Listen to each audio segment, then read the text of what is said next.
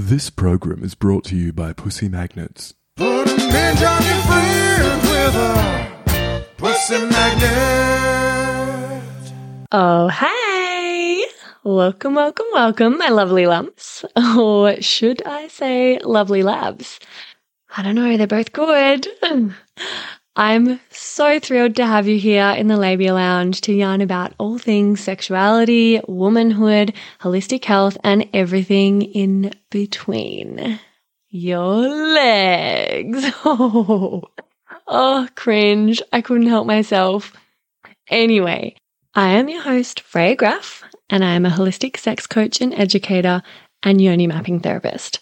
So basically, I make my living massaging vaginas and teaching people about sex. Yeah, pretty cool.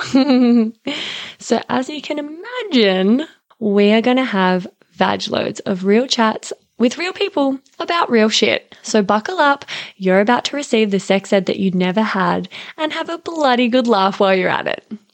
Before we get stuck in though, I would like to respectfully acknowledge the traditional custodians of the land on which I'm recording this podcast, the Menang people.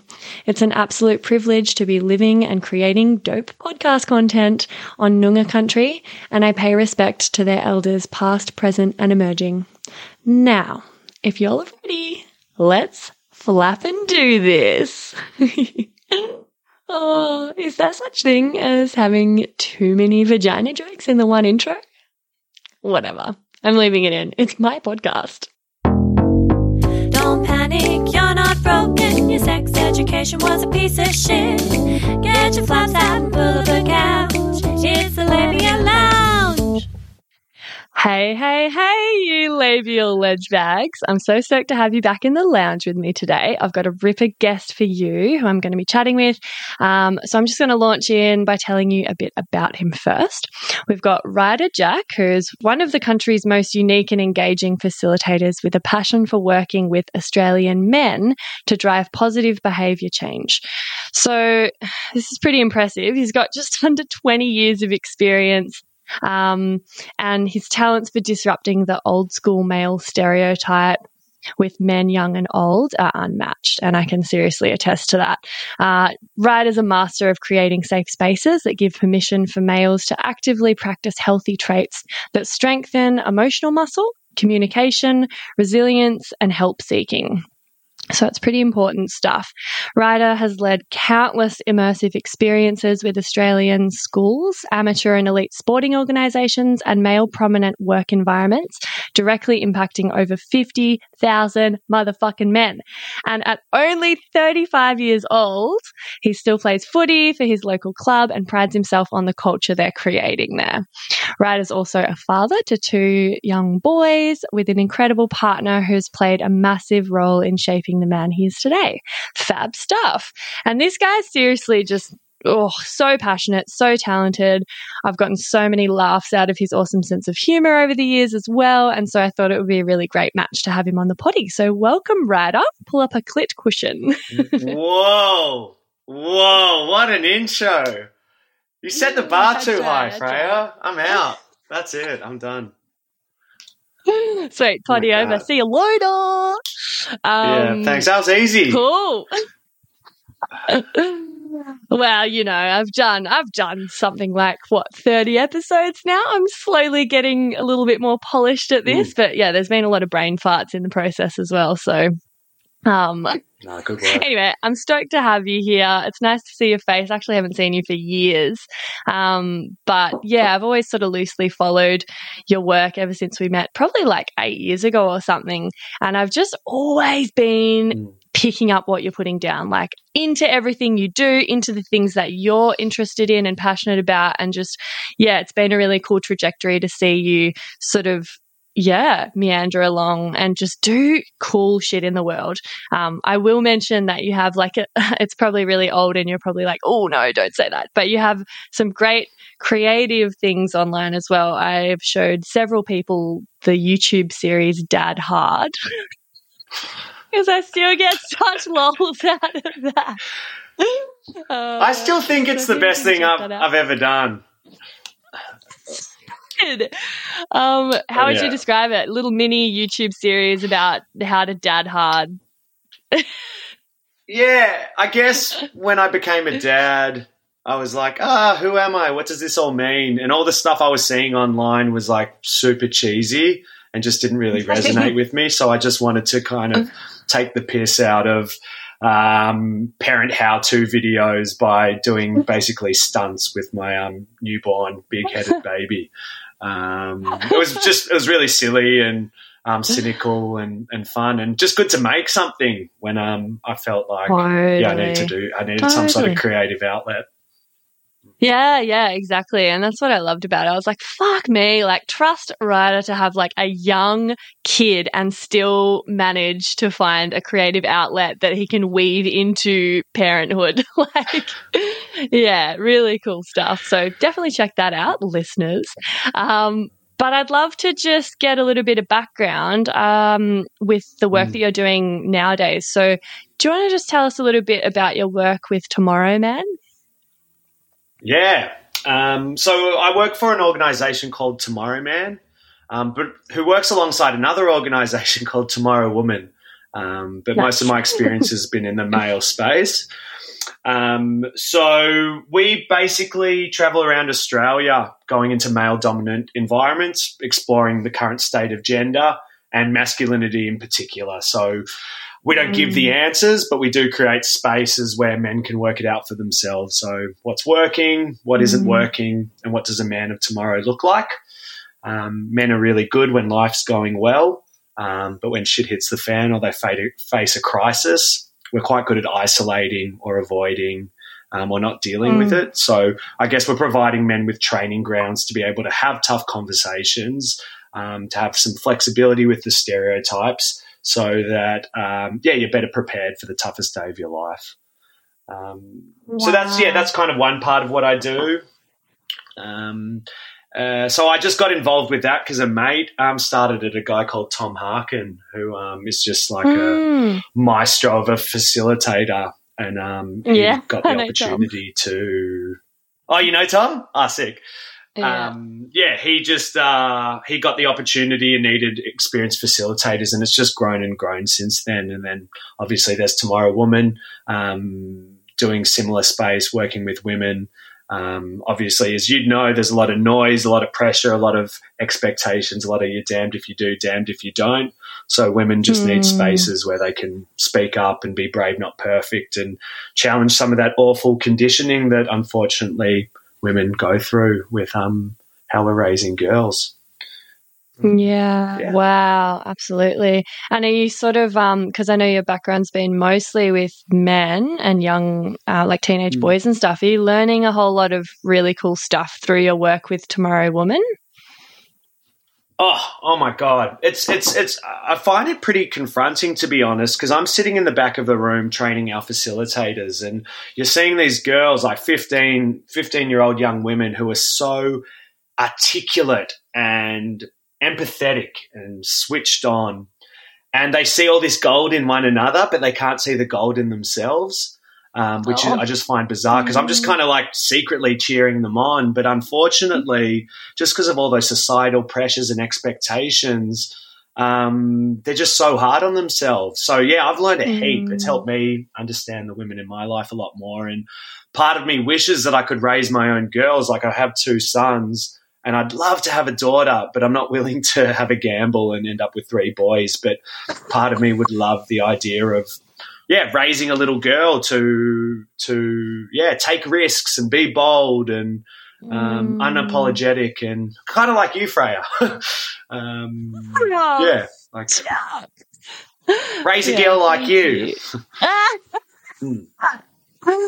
Oh yeah, it would be a gamble though, wouldn't it? I'm like, damn, you need to have a girl because I feel like there need to be girls being raised by like fathers like you. But oh god, my Mm. cousins had like four boys before they managed to get a girl, and then you just got five fucking kids. So no thanks. Yeah, nah, fuck that. No, thank you.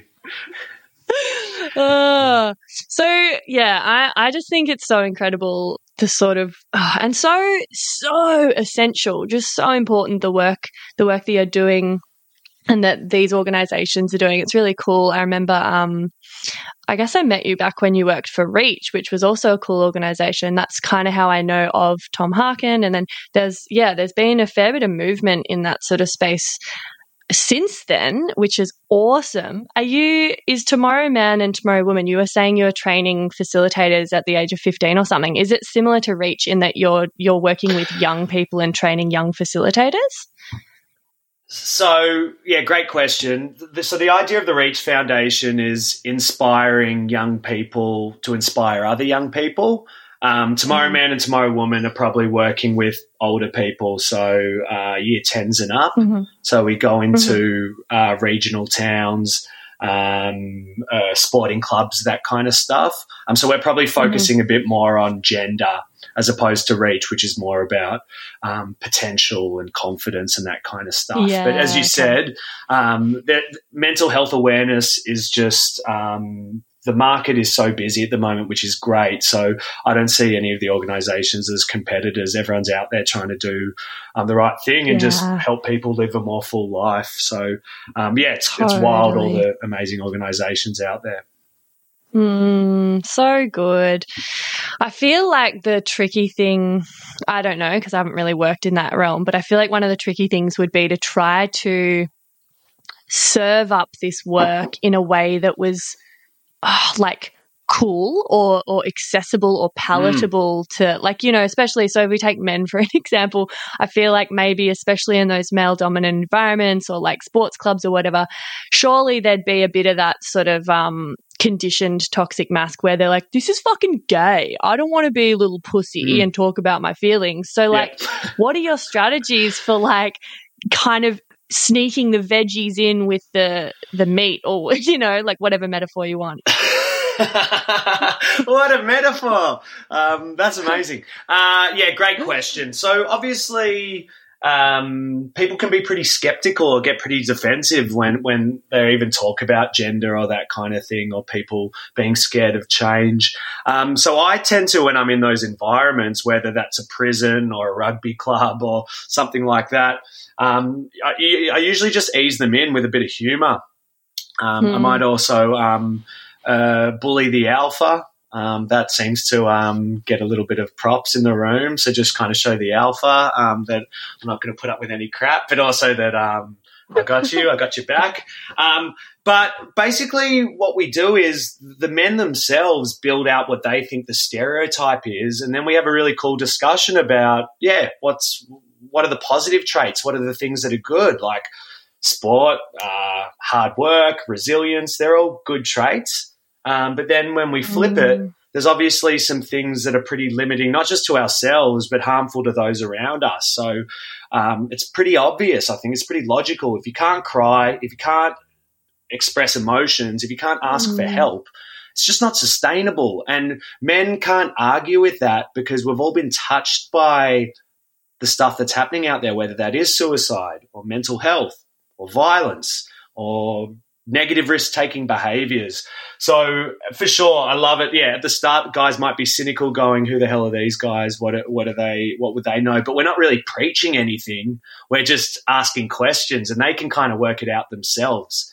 Um, they just need the right Mm. environment to do so, and they need, and that's why my work's so exciting because you'll get a whole mix of people in a room. I've sometimes had to deal with men's rights activists who I don't align with at all or agree with at all. But as soon as I'm able to Oh. ask some questions and find out why they're so fired up, it often comes from a bit of pain or sadness or or that kind of thing. And then once that heat neutralizes, you get to understand the bloke going, fuck, he's just got a broken heart or he feels betrayed or that Mm. kind of stuff. And um, yeah, I think there's all these universal things that connect us all together, no matter our socioeconomic situation, education, that kind of stuff. Um, Mm. And I think, yeah, men just crave a sense of belonging. They act the whole time like they don't give a Mm. shit, but all they want is just to be accepted. Yeah. Oh, I've got goosebumps. It's, yeah. Oh, and like that kind of makes me think of like something that really bugs me um, is sort of, you know, it's like this really black and white um, man hating attitude that that believes that the patriarchy has only harmed women. And I just think it's like such a nuanced topic with so many layers and angles. And like, yes, obviously the patriarchy is set up to benefit men in a lot of ways, but uh, I just feel like it's not as black and white as that. So I'd love to hear from your perspective and, you know, with all your experience working with men and being a man and raising boys, how how do you see that the patriarchy really harms men as well? Mm. Uh, such a big question. I love it. Yeah, Um, sorry. so just to kind of mention as well. No, no, no, no, no. Yeah, let's let's let's uh, deconstruct the patriarchy on a Tuesday morning. Um, no. Uh, so we've basically started um, piloting content where we bring all the genders together. Just want to acknowledge that tomorrow man, tomorrow woman sounds very binary. And Yeah. me and the organizations by no means don't believe that gender is binary. We think it's a scale. Um, and wherever Yeah, people fit on that scale, um, love to them. Um, but we first need to deconstruct the binary genders because Mm. we've predominantly lived in a heteronormative history um, society. So we need to unpack them because they impact all the genders. Um, So Mm, the reason why I bring that up is we're bringing genders together. Um, to have these conversations, and it's it's as you said, it's fucking complex and it's heated and it's confusing. Women are fired up, and they should be. Um, the patriarchy has been really, really harmful. Um, so of course, girls are fired up. They want equality. They want their rights, and I'm I'm completely a part of that. Um, but as a result of that, um, young boys in particular um, just completely disengage from the conversation because they're terrified that if they get it wrong, they're going to get their head bitten off or they're going to get cancelled or something like that. Um, Mm. So, what I think is most important when we have these conversations is let's find some middle ground. Let's reduce the heat and let's just be really curious and respectful of one another. I want to know about your experience of gender, what it's been like for you. Um, to go back to what you're saying about how to unpack or how to deconstruct um, the patriarchy, I think the way um, that it harms men is just, yeah, like all the stats that are out there. We're losing seven men a day to suicide. Um, the mental health numbers are really underrepresented because men can't help seek. So when you see that like one in eight men live with depression, that's inaccurate because think about all the people out there who have mental health issues and haven't gone to a doctor because they think it's weak. Um, Yeah. So there's all that stuff that's kind of harming men. Um, and I think just as we've seen, like female leadership, um, especially in corporations and stuff, is really shifting the way that businesses operate. And um, some of those more nurturing leadership styles or feminine female styles are really good for people um, because they're compassionate and they're empathetic. Um, so it, it's it's such a such a big kind of head fuck to kind of think about. Like I've been dipping my toes into how did it even start? How did it all start? And that's fascinating because when we were nomadic, gender roles weren't as extreme. Everyone did their bit to kind of survive and raise the village and raise the people. And then as soon as um, people realized that uh, there's agriculture and we can get resources off the land, um, people started getting greedy. And as a result of getting greedy, uh, gender roles started kicking in. And anyway, it's it's like I don't even know where to go with this, Freya, because there's just like it's it's, It's just such a massive, complex thing. Um, Yeah, yeah. so no, just stop me from waffling, please, because I'll just No, go on love it, tangents. It's all so good. It's hmm. Excuse this unseemly interruption, my darlings. I must ask a wee little favour of you. I'm shamelessly seeking reviews and five star ratings for the poddy because, as I'm sure you've noticed by now, it's pretty fab, and the more people who get to hear it, the more people it can help. Reviews and ratings make it more likely to get recognised by the algorithmic gods and suggested to other listeners to check out. Plus, they make me feel pretty good and appreciated as I continue to pour my heart and soul into creating this baby for you. Now, I promise I don't mazz over them or anything like that. I mostly just read them out to Locke with a big grin on my face, and he says something like, See, you're killing it. Proud of you, babe. And then I tuck it away for a rainy day when I'm filled with self doubt and existential dread about being self employed. So, you know, doing this really does make a difference and is an easy little act of support that you can take in just a minute or two by either going to Spotify and leaving five stars for the show or writing a written review and leaving five stars over on Apple Podcasts. Or if you're a real overachiever, you could do both. Well, now that would be kind of crazy. Crazy awesome, obviously. Like, that would be super ideal. Would love that. If you're writing a review, though, just be sure to only use G rated words because despite the fact that this is a podcast about sexuality and all that good stuff, the platforms censor words like sex and won't actually show your review. Lame. Anyway, oh, oh, oh, you're gonna do it right now while I wait? Oh, yeah. No, no, awesome. Great. That's like, yeah, great idea. May as well just like quickly click that five star button before we get on with it and, you know, forget or whatever. I mean, life just kind of gets in the way sometimes. So I totally agree. It would be best to just do it now while we're talking about it, you know, while, while we're on the topic. Totally, totally, totally. Yep. Oh, Oh, I can feel those five star reviews rolling in. Mm, fuck yeah. All right, all right. Well, thank you much, Lee. You're a total gem, and I'll let you get back to the episode now. Love ya. Yeah, I was like, well, this is a pretty, like, pretty large and vague question, but I think you did a perfect job. And it is, it's the kind of thing that's like, fuck, where do you start? It's just, you know, tip of the iceberg, really, what we could cover in a podcast. So, yeah, I think you did amazingly. Um, and I think it's becoming more and more obvious to people. You know the the damage that it's doing to everyone. It's not as black and white as like the patriarchy is good for men and bad for women. Like we're we're way past that. Like no one's thinking that anymore. Hopefully, um, so yeah, thanks for thanks for addressing that. And t- Yeah, and just, just just to add, sorry, just to add one more thing. Um, yeah, like the word, I think people misunderstand the word feminism. Um, the, and men think, Mm. oh, we're going to lose our power, or women are out to get us. It's not. It's just. It's just about equality. Um, Totally. And yeah, I, I don't know. Mm. I just.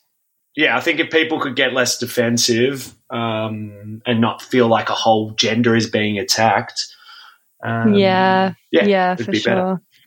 Yeah, totally. And it's, you know, I think there's been different like expressions of feminism or different waves or whatever and some of them have been more helpful than others because that really like angry um kind of hateful like love the fieriness but then if you're kind of coming at it from like angriness and and um making it really polarized then that's not really going to help help anyone and i think there's this kind of tendency sometimes for like certain people who and this is like I'm not super educated on this, but I sort of notice that sometimes people who label themselves feminists have an, a certain expression of feminism that's like very much just trying to be like trying to beat men at their own game and play by the men's rules to prove that they're powerful and they're deserving of respect and just sort of do everything in a really masculine way to almost alpha the men. But it's like hang on this isn't helpful at all because, that's not Mm. really even how how we kind of work as um yeah anyway it's a really it's a complex topic um but yeah it's good to point i like the way you pointed out that um you know about feminism and Mm. Yeah now i'm having a full brain fart moment anyway it is it's so big it's like every Mm. time you try and talk about it like even No, no, no. It's oh my god i'm going to say something wrong and then i'm going to get cancelled and then your brain starts like freaking out and then i get tongue tied Mm. like it actually happens to me in conversations regularly Mm. Mm. No, but I hear you. Like, I'm a massive Clem Ford fan, and I've learned a heap of her books. Like, her stuff has made me such a better partner and better man. Mm. But I can't recommend her to some of my mates, my footy mates in particular, because they can't even, they, they just get so, they feel so attacked. And I'm like, uh, it's, it's like I can read it and not get attacked because I'm like, I hear you, girl. Like, sorry, I hear you, girl. I hear you, woman. Like, um, I'm learning heaps off this, but um, yeah, you're right. It's such a um, it's such a kind of tiptoey, walking on eggshells kind of time because yeah totally PC culture. I know, dude. Oh. Anyway, let's shift gears. I want to do Mm. the segment Get Pregnant and Die. Don't have sex. Because you will get pregnant and die. Don't have sex in the missionary position. Don't have, don't have sex standing up. Just don't do it. Promise? All right, what do you got? Do you have a, a story for us about how your sex education failed you? Maybe something you would have liked to have learned more about? Just a general sex ed related anecdote. Uh, all right. Uh, so, as hard as it is for me to say, um, I, I assume my parents have a very sexual relationship. Um, I think it's been Oh. consistent. Um, yeah, I like shared a room with them next door, and I don't think I heard them, but I remember always being really fucking uh, disgusted or terrified if they were having sex. Um, anyway, they claimed that they had they claimed that they had the talk with me. I don't remember having the talk with them. Um, uh, but I do remember, like, what year was I in? Must have been in year nine. Um, and I had my, my, my girlfriend, and she was my girlfriend that I kind of progressed with, like the kissing to the fingering to the da da da da da. um, anyway, I could just feel the progression coming towards um, cunny, uh, cunnilingus is not my favorite word, but like I, I could tell it was coming up to the time where, um, yeah, I was. If You're gonna eat some consent, pussy. was going to uh, go down on her. yeah, I was going to eat some pussy, um, but I had no bloody idea about how to do it or anything about about vaginas or labias or anything like that. Or, so- yeah, um, so I caught up with my. So I was a bit of a late bloomer, and um, I caught up with a mate. Um, must have been after school, and we we're, we're having like a deep chat and talking about feelings and just stuff that we didn't usually talk about with the other boys. And I, I, because we were being so open with each other, I asked him about um, how to go down on someone. Um, and he just gave really like the advice he gave me at the time was like, don't go anywhere near the lower half of the vagina, only kind of focus on the top. And he's like, just Okay. do that and you'll be fine. And I was like, I was like, okay. I was like, that sounds pretty simple. Um, just focus on the top, nowhere near the bottom. Anyway, he didn't kind of give me any other kind of tips or information. And we're at a party, um, and me and my girlfriend at the time were upstairs and we are making out. And um, I like, I was like, I just started kind of going going down there, like without anything else. And um, she was clearly uncomfortable, so I was like, okay, sweet. I, I didn't read this well. Like, let's kind of. We awkwardly stopped and went back downstairs to the party, and I just felt pretty weird. Um, and then anyway, um, a mutual friend of ours, this this young this young woman, um, she like a few hours later went up to me and said, um, "Ryder, um, can we talk?" And I was like, "Yeah, sure." I was like, "All right." So she took me to a private room, um, and she was like, "Ryder, can I give you some advice?" Um, and I was like, "Yeah, sure. I'd love some advice." I didn't know what the hell the advice was going to be, and she said, um, "When baking." Don't uh, you can't just dive straight into the oven. You need to warm the oven up first. And I was like, my head kind of exploded. I was like, that's amazing advice. So she was essentially teaching me about foreplay. It's like you can't just dive straight in there. You need to like build up to it. Um, so yeah, I thought that was incredible advice from like a 15 year old girl. Totally. Um, Yeah. Yeah. So that's my story. Oh, love that. That's probably one of my favorite ones podcast so far. Oh, wow. So Hmm. cute. You were just trying your best. That's great though. I'm pretty impressed with her Hmm. for even like I definitely didn't know shit about foreplay when I was that age. Like I wouldn't have been able to give you any good advice at all. I was terrified of of like cunnilingus. um yeah, nice one. Hey, Babe Towns. So sorry to interrupt, but I simply had to pop my head into the lounge here and mention another virtual lounge that you've seriously got to get around. It's the Labia Lounge Facebook group that I've created for listeners of the poddy to mingle in, and there you'll find extra bits and bobs like freebies or discounts for offerings from guests who've been interviewed on the podcast, inspiring and valuable content, thought provoking conversations, and just general support from a community of labial legends. It's a safe, non judgmental space where you can go to ask the questions that you can't ask anywhere else, seek advice or solidarity from other like minded folk, tell stories that are usually too much for the average conversation, and also play a role in shaping the podcast with your input. So, through this group, you can submit stories that you'd like me to read out for the TMI, Sand in My Clam, and Get Pregnant and Die segments. Um, and as well, you know, you can send in questions or topics that you would like covered on the poddy. I'm always open to suggestions and input, and you never know, you might hear your story on an episode. So, my vision for the group is that it becomes a really rewarding, supportive, educational, and hilarious resource for you to access and be a part of. So, head over to the link in the show notes or just search up the Labia Lounge group on the old Facey, and I hope I see you in there. And now, back to the episode. So, um, yeah, I'd love to hear a little bit more about your work with Tomorrow Woman. So, you touched on it a bit before, but if you could elaborate on some of the main things that you educate or work with women on through that organization, that would be awesome. Um, so at Tomorrow Woman, um, they look at the idea of how we raise girls versus how we raise boys, which I think is really fascinating. Mm. Um, I just even Yeah. noticed the way that people speak to my boys versus how they speak to girls the same age. The boys get encouraged for Wow. being rough or for taking risks or for being wild. Um, and then I noticed things that people say to little girls like, um, Oh, you're so pretty. Look how polite she is. Look how quiet she is.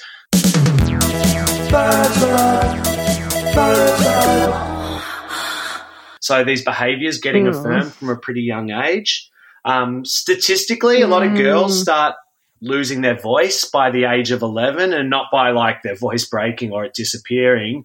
Um, the, the, the noise of those expectations start to happen. Um, and as a result of it, Mm. they're, they're not putting up their hand as much in class or that kind of stuff.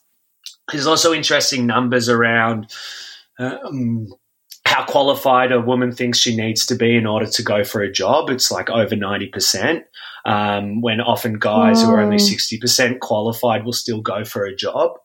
Um, so in the workshops in Tomorrow Woman, they look at all this stuff. They look at the expectations. Um, that damned if you do, damned if you don't. Wear makeup, but don't wear too much makeup. Have this Kardashian body. Mm. Um, don't be a slut, but don't be frigid. Don't be a bitch, um, but don't be a pushover. Um, it's just so complex, and that's only me naming a few of them.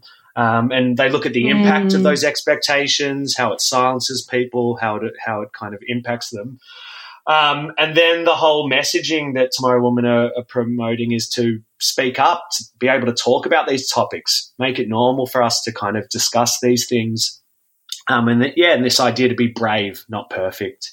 Um, so yeah, once again, training grounds for women to have these conversations, um, to speak up, so that yeah, once the stakes are high, they've had an experience of doing it, they've seen other women do it, which hopefully encourages them to do the same.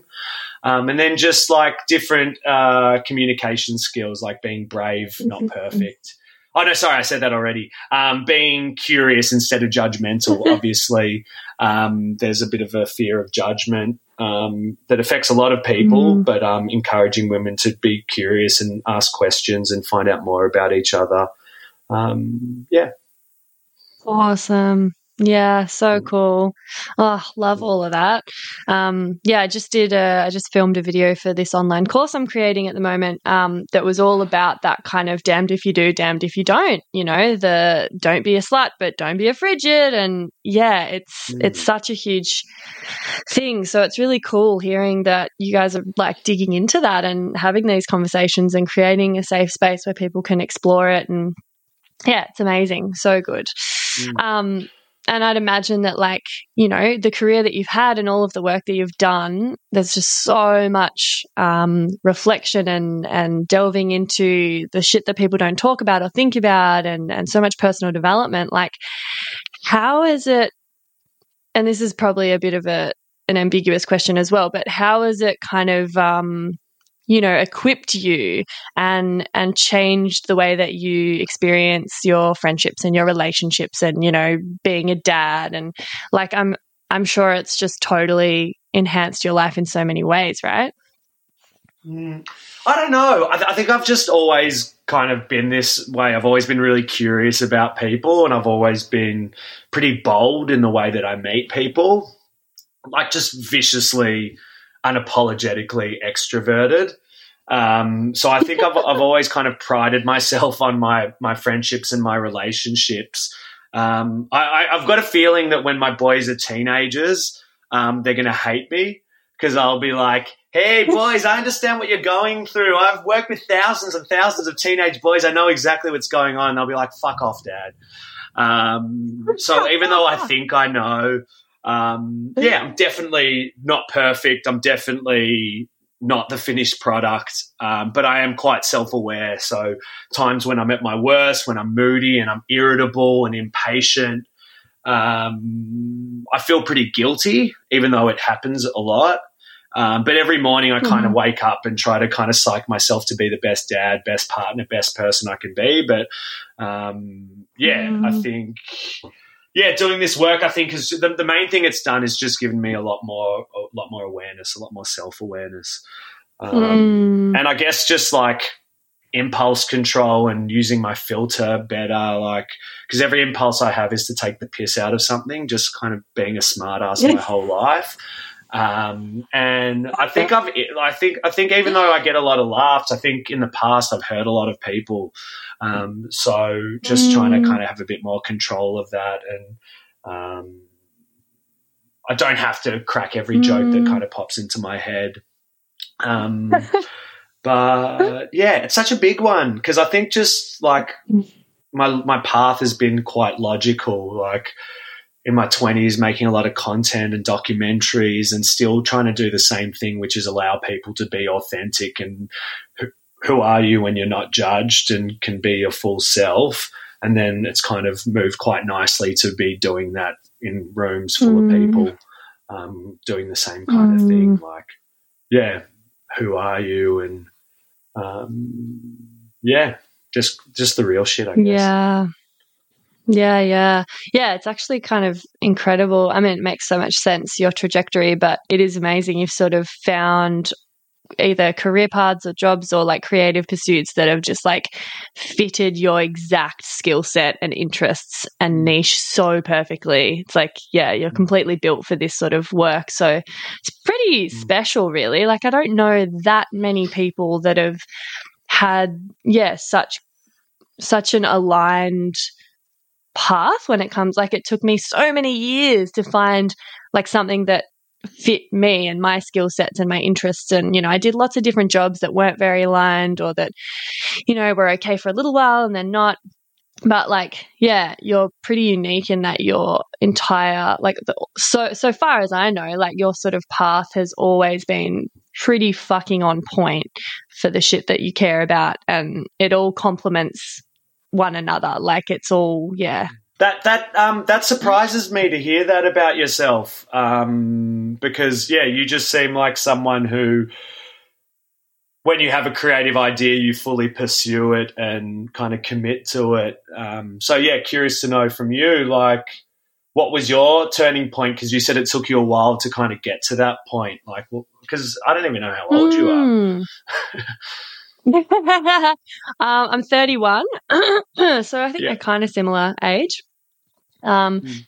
Yeah, I think like I probably really did um, struggle because of all of that stuff you're talking about, where like women are, you know, damned if they do, damned if they don't. And I was kind of taught to be really fierce and fiery and like stand up for myself, but at the same time, bullied a lot and um, teased for being different or for being out there or speaking my mind. And, and it was kind of like rewarded in some places of my life and then really like um, punished or looked down on in other areas. So I was kind of always a little bit torn, definitely an outsider a lot, pretty. Um, yeah, pretty kind of confused about what I wanted to do in the world because I had a lot of different interests and so many different directions that I could go in. And so I think that kind of like jack of all trades, master of none thing really um, played on my mind a lot because I, I was like, okay, what do I want to do? Well, I'll, I'll try.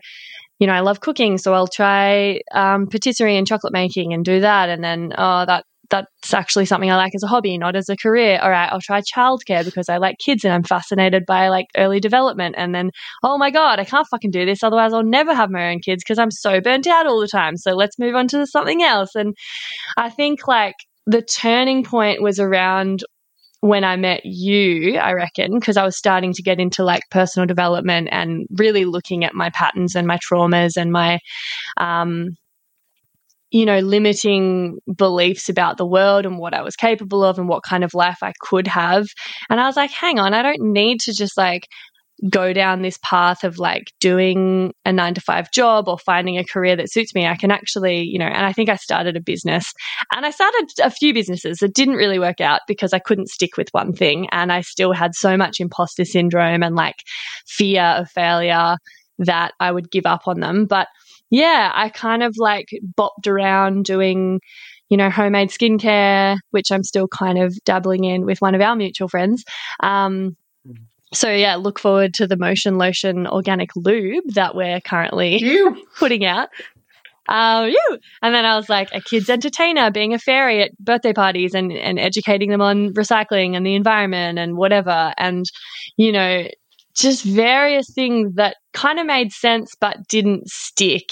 And then because I got so into like working on myself, um, I realized that like the last frontier when it came to stuff like facing my fears and the shit that really challenged me that I needed to sort out in my life was like sexuality. So then I, I went on my journey of like healing my own relationship with my body and sexuality, intimacy, and all of that. And that ended up just being something I was so passionate about and made so much sense um, as a career path that it kind of just start- then things started actually just flowing, and it was like one foot in front of the other. Like a workshop or a training would pop up, and I'd be like, "Oh, okay, cool. Like I'm going to do that," and then. I don't know. Next next minute, I was like, "Oh, I guess I'm like fully working in the sexuality industry now. Like this is my whole mm-hmm. jam. I do other things and stuff as interests and hobbies, but like for the most part, it got easier and easier to just like yeah, zero in on on this one thing that I feel like is so yeah, needs so much work. And it's like it yeah, I've got like the amount of passion and creativity that's accessible to me now that I'm doing this work is enormous. And so I'm like, oh, I'm on the right track. This is, you know, this is what I'm meant to be doing, at least for now. So yeah, I don't know if that answered It's, que- um, your it's- question, but yeah, Oh, it does. It does. It's so impressive because I just think about the amount of people who might have as many ideas as, as you, but just not pursue it. And I know you said you've tried a million different things, but I think that all just adds to like the Freya who you are. And it's just, yeah, I just love it. Like you kind of, you, you walk the walk. Um, and sure, you've found a space man. now where all your skills and strengths can kind of flow and collaborate. But um, yeah, I just think you're going to be someone who continues doing innovative things. It's cool, very cool. Oh, fuck yeah. Thanks, man. Yeah, I feel like even just with this podcast, I was like so scared of starting a podcast for years, but wanted to because I love listening to them and I love talking. I love having real conversations. I, I love having an excuse to hit up people and be like, yo, come on my podcast and talk to me about sex. So it's like, you know, even just this one project, which is quite fresh, is already feeling like, fuck yeah this is my sweet spot this is this is what i could do with all my time you know and i want to i want to take it on the road i'm currently getting um a friend of mine or my ex actually in Melbourne to make me like a big life size vulva couch um, to sort of take the labia lounge on tour and go to festivals and set up and just have real conversations with people and like Epic. get some engagement happening. Yeah. So yeah, thank you. um, so I reckon I'll use this opportunity to segue into TMI. We love it. TMI, we love it. Said TMI, we love it. So this is the chance to chat about um, pretty much any kind of topic that would be usually too stigmatized, too taboo, um, too hush hush to be discussed in a regular conversation. So what people would consider to be TMI, I'm just trying to like get it all out there. Um, so I don't know. I, I talk about a whole range of different things. Like um, I probably uh, get in trouble sometimes for that. Um, so I think one that kind of comes to mind is pretty recent, and um, it's with my three-year-old boy. Um, at, um, a mate of mine was doing work placement at my kid's um, daycare, so he's just been giving me amazing insight because um, obviously I don't see my son at daycare. Um, and my, my little three year old is just he's very bold and um, he, he kind of speaks like this a little bit. Um, so we're working on his speech therapy, but he's just beautiful and he's crazy and he's chaos and he's hectic and everything. um, so they were doing a Mother's Day um, preparation thing um, a few weeks ago, and basically my mate got the kids to close their eyes and just do a bit of a reflection on who is mummy and what does she mean to you, um, and what color would you associate mummy with. And apparently, all the kids were picking like pinks and purples and red. Um, and my three year old um, said the color black. Um, and my mate um, went, "Oh, why why the color black for mummy?" Um, and he goes, um, "He goes because that's the color of her vagina." Um, because she's got black hair, so he's and he just must have got yeah. He, that's just what he associated her He's with. seen her in the shower. Um, so I think that was probably too much information. Um, yeah, he's seen her in the shower and he's surrounded by dickies and ballies. So when he sees mummy's vagina, he's like, whoa, what is that? Um, it's amazing. so um, we've tried to like really normalize all these conversations and not put the shame in it. Because obviously, as you know, in your line of work, um, shame and intimacy is a very dangerous combination. Um, but we just laughed heaps because we were just like, yeah, none of the other kids would have said that. Um, yeah, it's very cute. Oh, love that. That's a great one. Thank you. That kind of uh, leads in perfectly to my last little. I want to touch upon, um, yeah, being being a dad to two boys before we wrap up, and um, yeah, like as a dad and with all your experience working with men, like what are some things that you're super conscious of, like knowing what you know, um, and like how does this affect how you parent them? Yeah, great question. Um, so yeah, I feel I feel to be honest under a lot of pressure because I see firsthand the impact of conditioning to boys and men. Um, this whole straitjacket of like can't dance a certain way because of stereotypes or can't express myself or all this kind of stuff. So I feel like these these early years, as you mentioned before, are just vital. Um, so it's it's I love I, I just find it fascinating. Like they're born as a blank canvas. It's just that they're a baby, and you give it love, and you look after it, and you keep it safe, and all this kind of stuff. And me and my partner have really put in a, a concerted effort to not put any gender expectations on them. So. Um, yeah, just being really mindful of that. But as soon as they're out in like social environments, they learn pretty quickly. Um, I call I call them to my six year old the pretend boy and girl rules. Um, so him as young as three was getting told at daycare, boys can't have long hair and you can't like rainbows and you can't like unicorns, all the stuff that kind of he was all about. Fuck Um, off. And like, yeah, just just stuff like, oh, you can't be Wonder Woman. Um, when we play superheroes, I was like, yeah, come on, mate. Um, so uh, we've always had really open dialogue about that. Um, he's in prep now, so they're going through the like you kiss girls kind of stuff. Um, and his best mate is a girl. Um, and I was like, dude, you can't say that to people because, like, how do you feel when people tease you about your friendship with so and so? Um, uh, but it's just all the social. It's just it's just fascinating because they're trying to fit in. They're just copying each other. They're copying off older people and that kind of stuff. So um, my main thing is is like my main priority with raising my boys is that they're compassionate, empathetic, um, and and just confident in themselves. Um, that's kind of the thing that's most important to me. So um, I try to role model that. Like, even though I think I can be way too impatient, um, I'm, I'm real. I'm the first one to apologize, and when I do apologize, I explain why. Um, and I think as a result, they're really emotionally intelligent boys.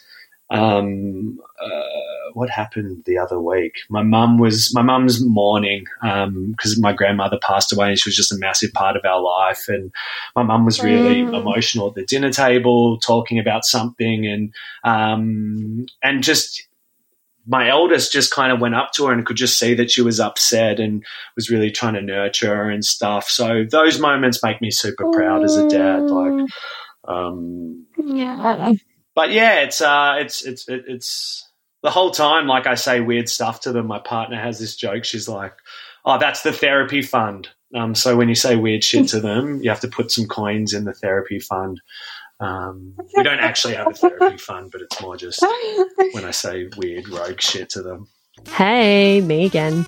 If you'd like to support the poddy and you've already given it five stars on whatever platform you're listening on, I want to mention that you can also buy some dope merch from my website and get yourself a Labia Lounge tote, tea, togs. Yep, you heard that right. I even have Labia Lounge bathers. Or a cute fanny pack if that'd blow your hair back. Or if fashion isn't your passion, you can donate to my Buy Me a Coffee donation page, which I actually call Buy Me a Sweet Chai Latte, because I will be the first to admit I'm a bit of a Melbourne cafe tosser like that. And yes, that is my coffee order. Um, so you can do a once off donation or an ongoing membership and sponsor me for as little as three fat ones a month. Every bit helps because it's not cheap to put out a sweet podcast into the world every week out of my own pocket. So I will be undyingly grateful if you support me financially in this way. And if you like, I'll even give you a mental BJ with my mind from the lounge itself, which is at this early stage in double L history, just the spare bedroom at my house. anyway, I'll pop the links in the show notes. Later.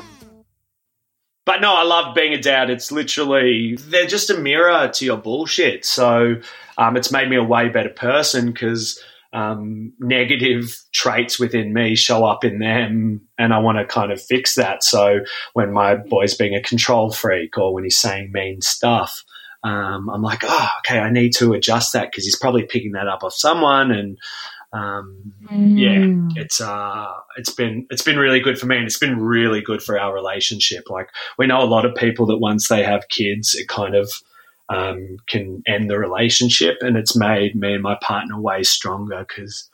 I grew up with my parents just blowing constantly. Like they have the most intense like confrontations and stuff, and it really impacted me. So I kind of consciously went into raising my own kids, not allowing my kids to be exposed to that. But it's probably gone too far now because when me and my partner are talking about maybe someone at work, um, the boys start going, "Stop squabbling."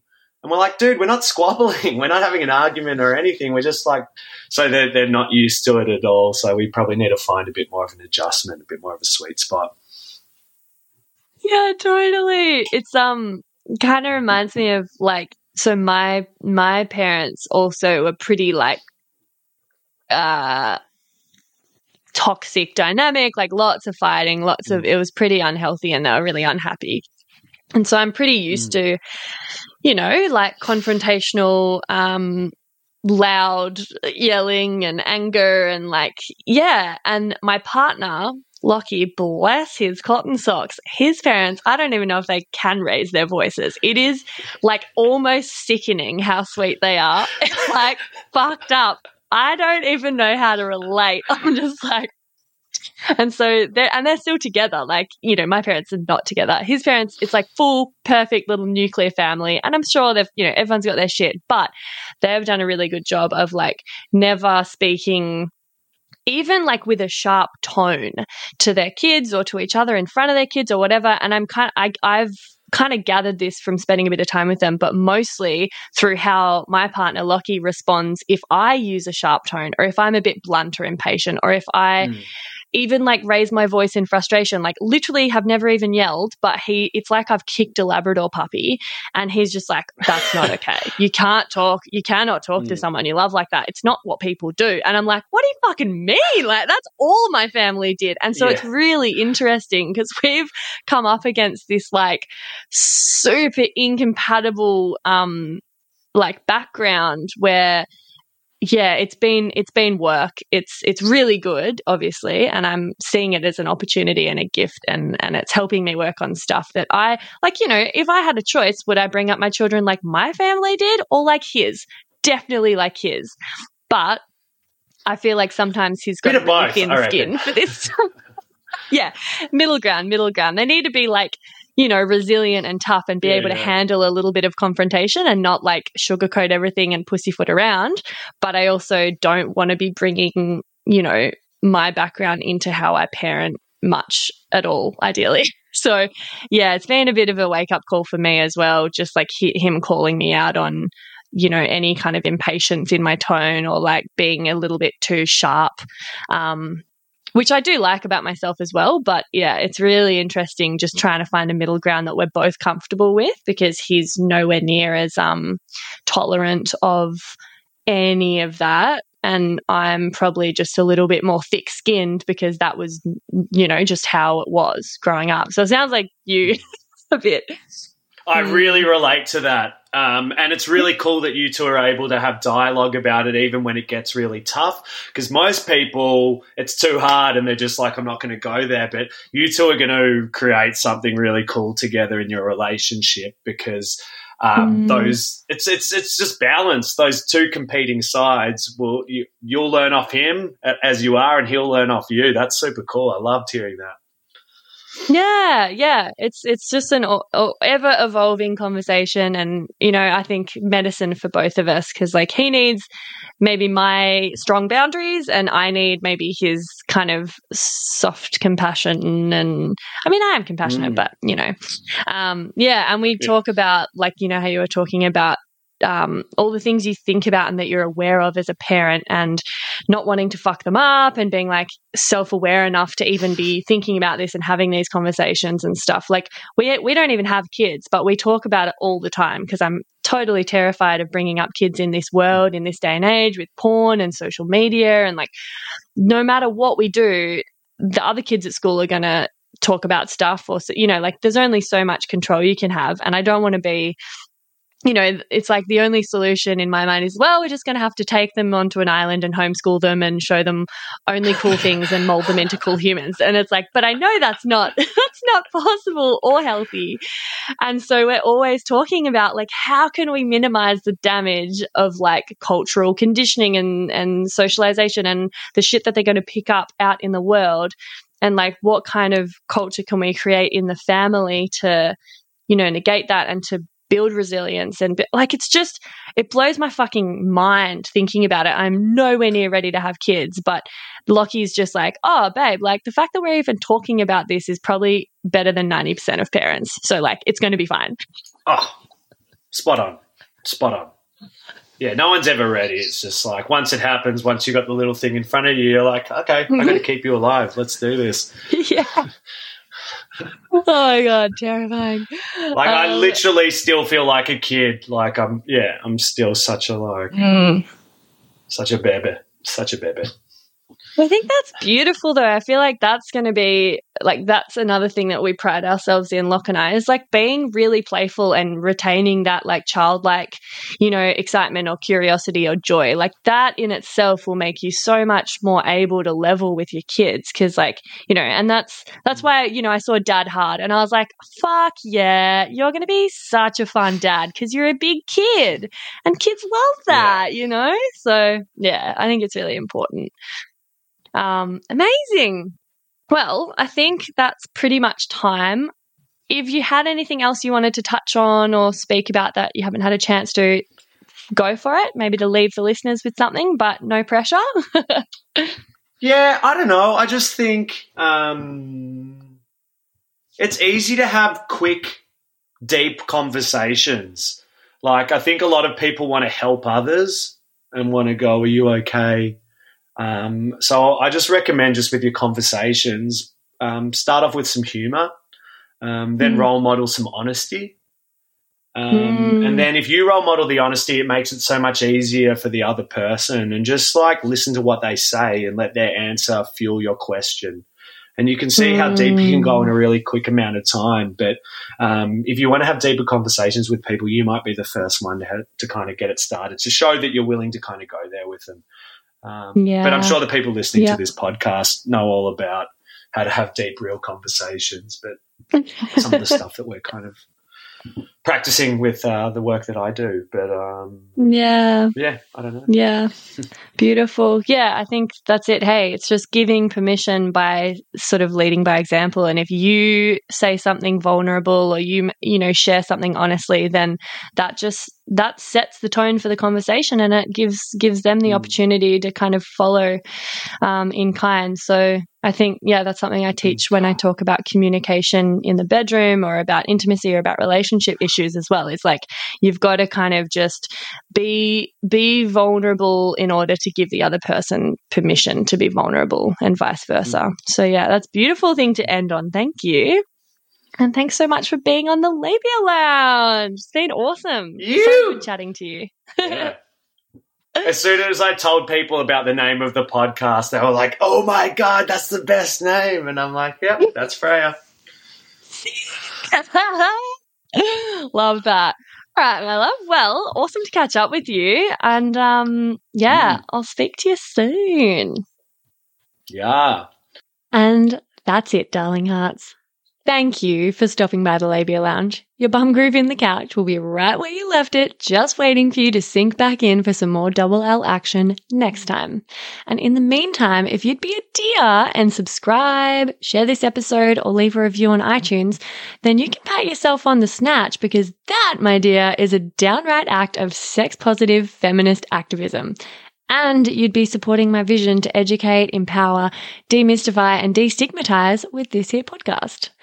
Also, I'm always open to feedback, topic ideas that you'd love to hear covered, or guest suggestions. So feel free to get in touch via my website at freyagraph.com or say hey over on Insta.